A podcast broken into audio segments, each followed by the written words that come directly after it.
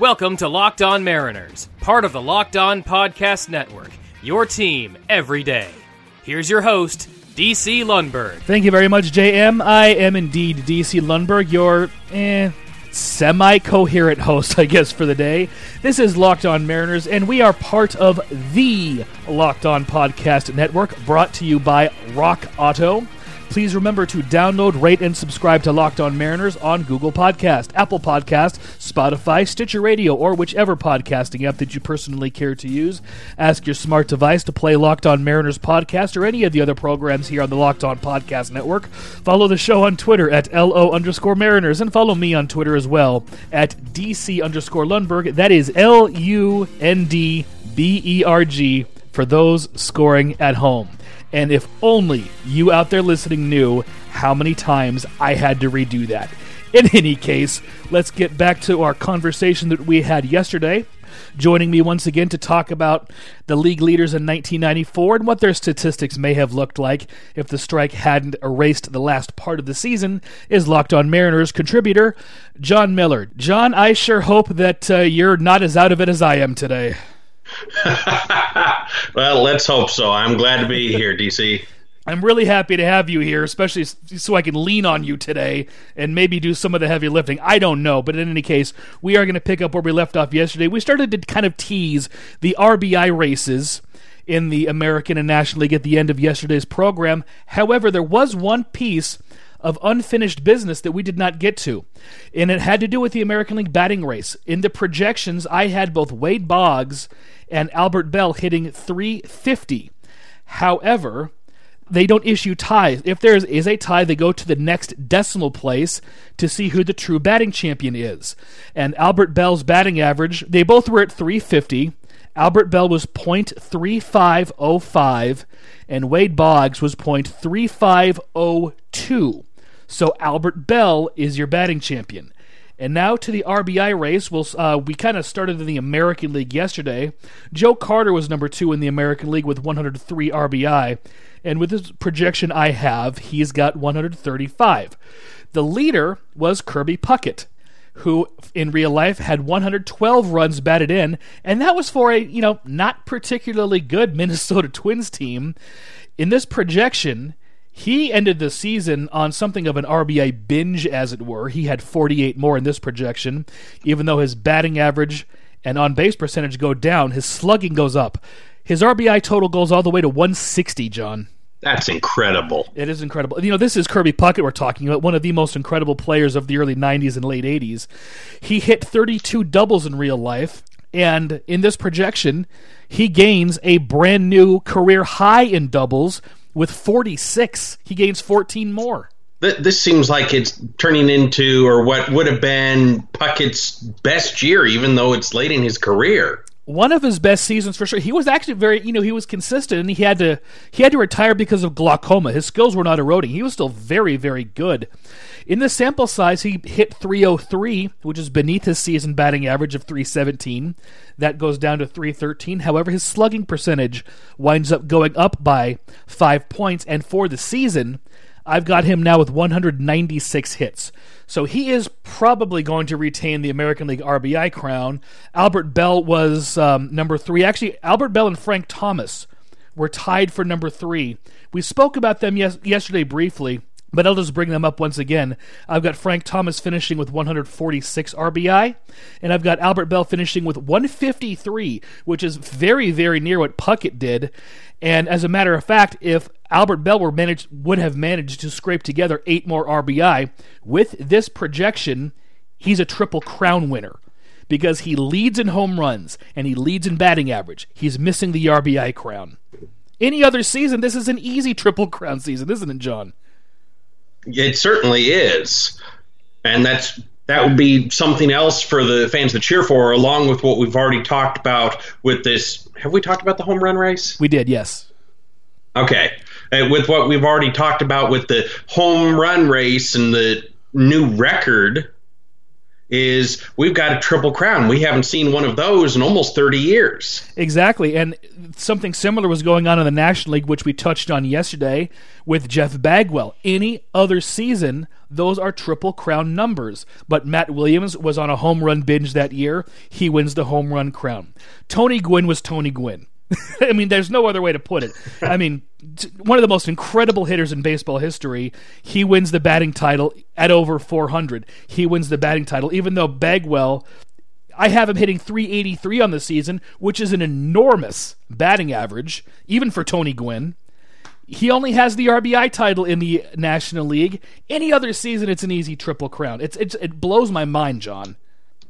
It really does. And what we're unpacking here, and we have yet to get to pitching, right. is this could very well be the best season. I mean, you're hard pressed to come up with something with that much hitting in both leagues where records are being challenged and broken just all over the place. And the pitching, the league leaders in pitching, they were having very good seasons. We will get to that tomorrow. And as I'm thinking about this and as I was kind of compiling these numbers, I think it is a product of the recent expansion because there were a lot of pitchers in Major League Baseball at that time who were really, you know, AAA pitchers, but they had to be in the majors because Major League Baseball expanded two teams. And aside from the really top pitchers in each league, each league was filled with mediocre pitchers otherwise.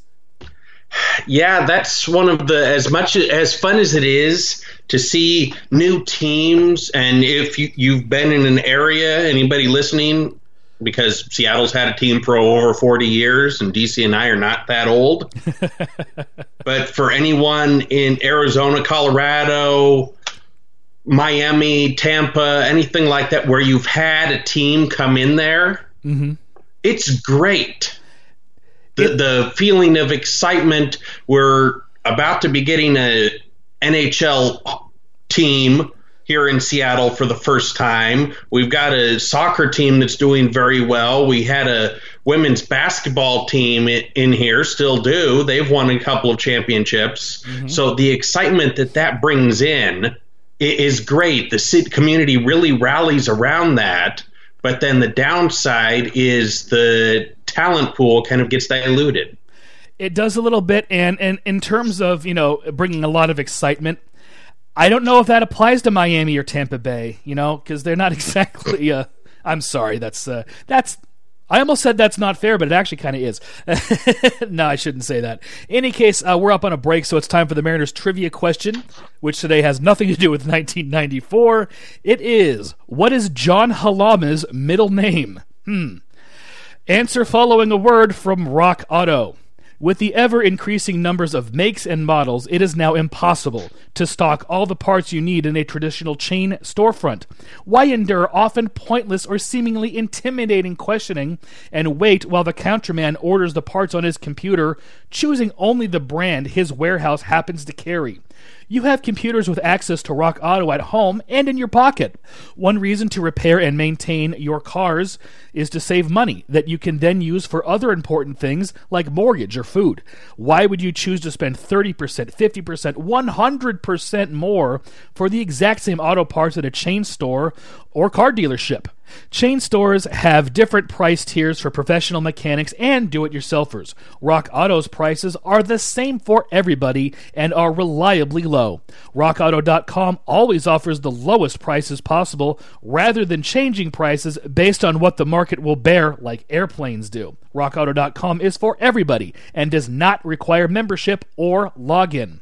RockAuto.com is a family business serving auto parts customers online for 20 years. Go to RockAuto.com to shop for auto and body parts from hundreds of manufacturers.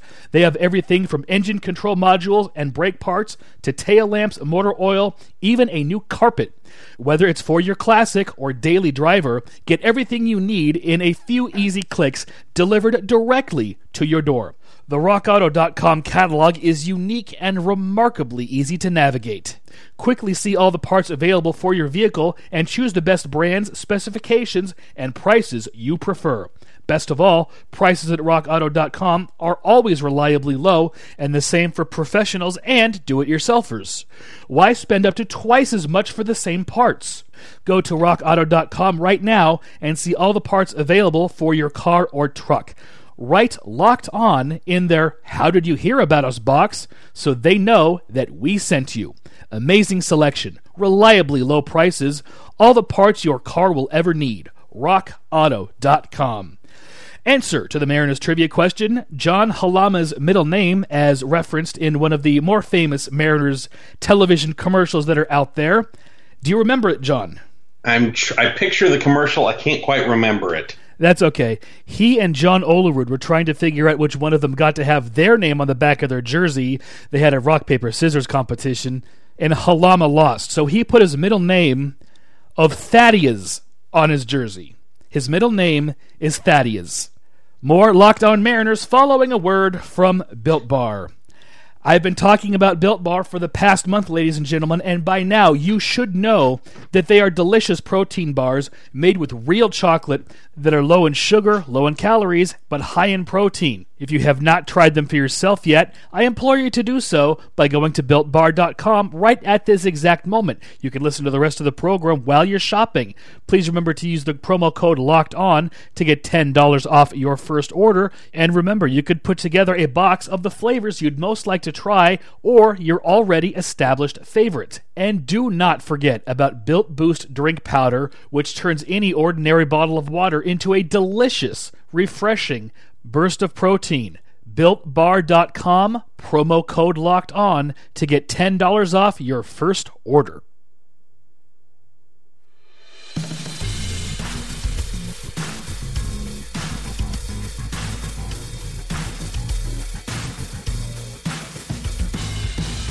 Now, time for the second half of Locked On Mariners. Once again, your host, DC Lundberg. Thank you very much, JM. Once again, this is the second half of Locked On Mariners. About to talk about the National League RBI race in 1994, projecting out the season stats of these players to try to figure out what may have happened if the strike didn't occur, didn't erase part of the season. With me to do that again is John Miller. John, uh, welcome again.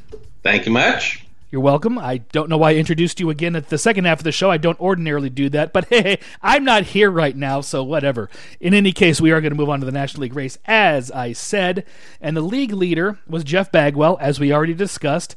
Matt Williams was second. We discussed him last week, too. But just as a refresher course, I have Bagwell. He hit 116 RBI in real life, and I have him with 176 for the season. So he has the major league lead. He's ahead of Kirby Puckett. Williams was second, and he hit 96 in real life, 20 behind Jeff Bagwell.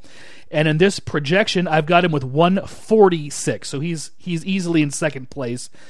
Third place, John, was Dante Bichette with 95 runs batted in, just one behind Matt Williams. And he was actually pretty consistent throughout this season. His batting average and his on base percentage and slugging are all going to go down, but he had 36 more RBI to give him 131 on this season. And I don't necessarily consider Dante Bichette much of a doubles hitter, but with this projection, he's got 45 doubles and 203 hits. That's a lot, John. Wow he had a lot of at bats. He played pretty much every day for the Rockies. I think he only missed one game. So even with those 203 hits, he's only got a 300 batting average. I say only, but 203 hits, you think a guy's going to hit 315 or 320. He had 677 at bats and 711 plate appearances. He only walked 27 times. So his on base is um, and this is in my projections the 677 at bats, the 27 walks. These are all projected totals. In real life, it was 19 walks and 509 plate appearances. That's why he has a very high hit total in both situations, but not a necessarily high batting average. Uh, this would put him right on par as far as hits with what he did in real life in 95, 96, and 1998. He does, I mean, 1990 four, I guess, was kind of a breakout season for Bichette. 1993 may have been. I'm going to get his career numbers up now just so we can talk about them a little bit. Yeah, 1993, his first year in Colorado, the first year in Colorado. He hit 310. Previously, the, the previous year in Milwaukee was 287. 304 in real life in 1994, and then in 1995. He leads the league in hits. He leads the league in home runs. He leads the league in RBI and slugging percentage and also total bases. And he hits 340. I projected out his 1995 numbers just kind of for the heck of it. And his batting average goes up. At the beginning of the season, he was on a tear and was hitting 372 in his first 18 games. So for, for this 1995 projection, his batting average goes up to 344. His on base goes from 364 to 368. His slugging goes from 620 to 627. He gains six more doubles for a total of 44, and six more home runs for a total of 46. This projection also has him at 147 RBI and 226 hits. This is his career year right here, 1995. That's incredible. That is that is incredible, and he went on to lead the league in hits again in 1998 with 219 and a 331 batting average. I mean, he's kind of the poster child for the Coors effect, and maybe we'll get into his home and away splits at another time. Then, when he went on to Cincinnati and Boston, he still hit actually pretty well in Cincinnati and Boston. Not necessarily as high a batting average, but the slugging was was uh, was similar. But let's get back to the task at hand, and that is talking about the RBI race. Fred McGriff was number four, Mike Piazza number five, and I have not projected out Piazza, but I did McGriff. He had 94 RBI in real life in 1994, and he was on an absolute tear to end the season. I've got him with 54 more RBI for a total of 148, and I've got him with 20 more home runs for a total in that category, John, of 54. Oh my goodness. This is a person that is so underappreciated. He hit 318 in real life in 1994. In this projection, I've got that going up to 331. 25 doubles in real life, I've got that going up to 33. 135 hits, I've got that going up to 197. Nobody remembers this guy because he always flew under the radar. He was just consistent, and people took him for granted. These are not my words. These are the words of Joe Morgan, in the 1994 Home Run Derby, which Root Sports recently rebroadcast because Ken Griffey Jr. won the event. But Joe Morgan is absolutely right. Even during that time, everybody overlooked Fred McGriff, and he was one of the most consistent and reliable players of his era, and nobody talks about it you had briefly mentioned his home run totals. Where does that place him in the projected 1994 ranking? Let's see 54, uh, Williams 63, Bonds 61, Bagwell 60. Um, I'm not exactly sure. I think four or five. Okay. So up there, he fin- he finished with 34. Let's see where that uh, places him in the real life standings. It actually places him fourth. Williams one, Bagwell two, Bonds three, McGriff number four, Andres Galarraga at number five. Kevin Mitchell is at number six with 30 home runs. And before we wrap up for the day, John, because it is getting to be that time, there was one National League statistic that I thought was pretty funny, and it has to do with intentional walks. The league leaders in intentional walks, the top two guys may be very easily guessed. Barry Bonds led the National League in intentional walks that year with 18. Tony Gwynn was second with 16. There are two players tied at third with 15. And I will eat my left shoe if you can name who those who those players are, John. I'll give you one of them. One of them is Kevin Mitchell. I'm not going to be able to name the second one. No. Andujar Cedeno had 15 intentional walks for tied for third in the National League. Andujar Cedeno for crying out loud. It took me a while to. I, I, thought about this, and I couldn't really figure out why he would have been walked intentionally so many times. But I think, John, and this is only a theory, this is the National League. He was a pretty good hitter. Maybe he hit eighth. Maybe he was a strong enough number eight hitter where nobody wanted to face him and they'd rather just face the pitcher. I don't know. But for this season, he hit 263. He drove in 49 runs um, at the bottom part of the order, nine home runs and 26 doubles, and 15 intentional walks. It still blows my mind. That is very surprising. He had actually a better offensive season the year before, where he played 149 games. He hit 283, 11 home runs, 24 doubles, and he's a shortstop. So these power numbers from a shortstop in this era are very, very good. Uh, they are, and his home run numbers almost parallel what he did in 1996, but yes, in 96 he didn't have nearly as many doubles. No, he only six doubles in 1996, but 10 home runs. That's a very odd statistic, and he hit 212. His strikeout total was on the high side for that era, especially for a middle infielder. And 1996, by the way, was his last major league season. I believe he went on to um, uh, foreign league at that time. In 1997, he did not play at all, according to the baseball reference register, but he may have been in a foreign league that uh, they don't know the statistics for. He was in the Chinese Professional League in 1998 and in Taiwan, and then he came back to the New York Yankees organization in 1999, and then two independent league teams um, before a uh, automobile accident claimed his life at the end of uh, 2001. I, two, October 28th, 2000 is when he passed away in the Dominican Republic. Very interesting career for Andujar Cedeno. And this is probably the only podcast that ever spoke in depth about Andujar Cedeno, especially one not affiliated with the Padres or Astros. Well, we do delve into some interesting things on this, don't we? I certainly hope they're interesting. To, I think they're interesting. I hope people out there find them interesting. Although there is a Mariners tie here because he is the brother of Domingo Cedeno, who played briefly for the Mariners in 1999. See, I just brought it around to the Mariners, and that's why they pay me the big bucks, ladies and gentlemen. I wish. Yeah.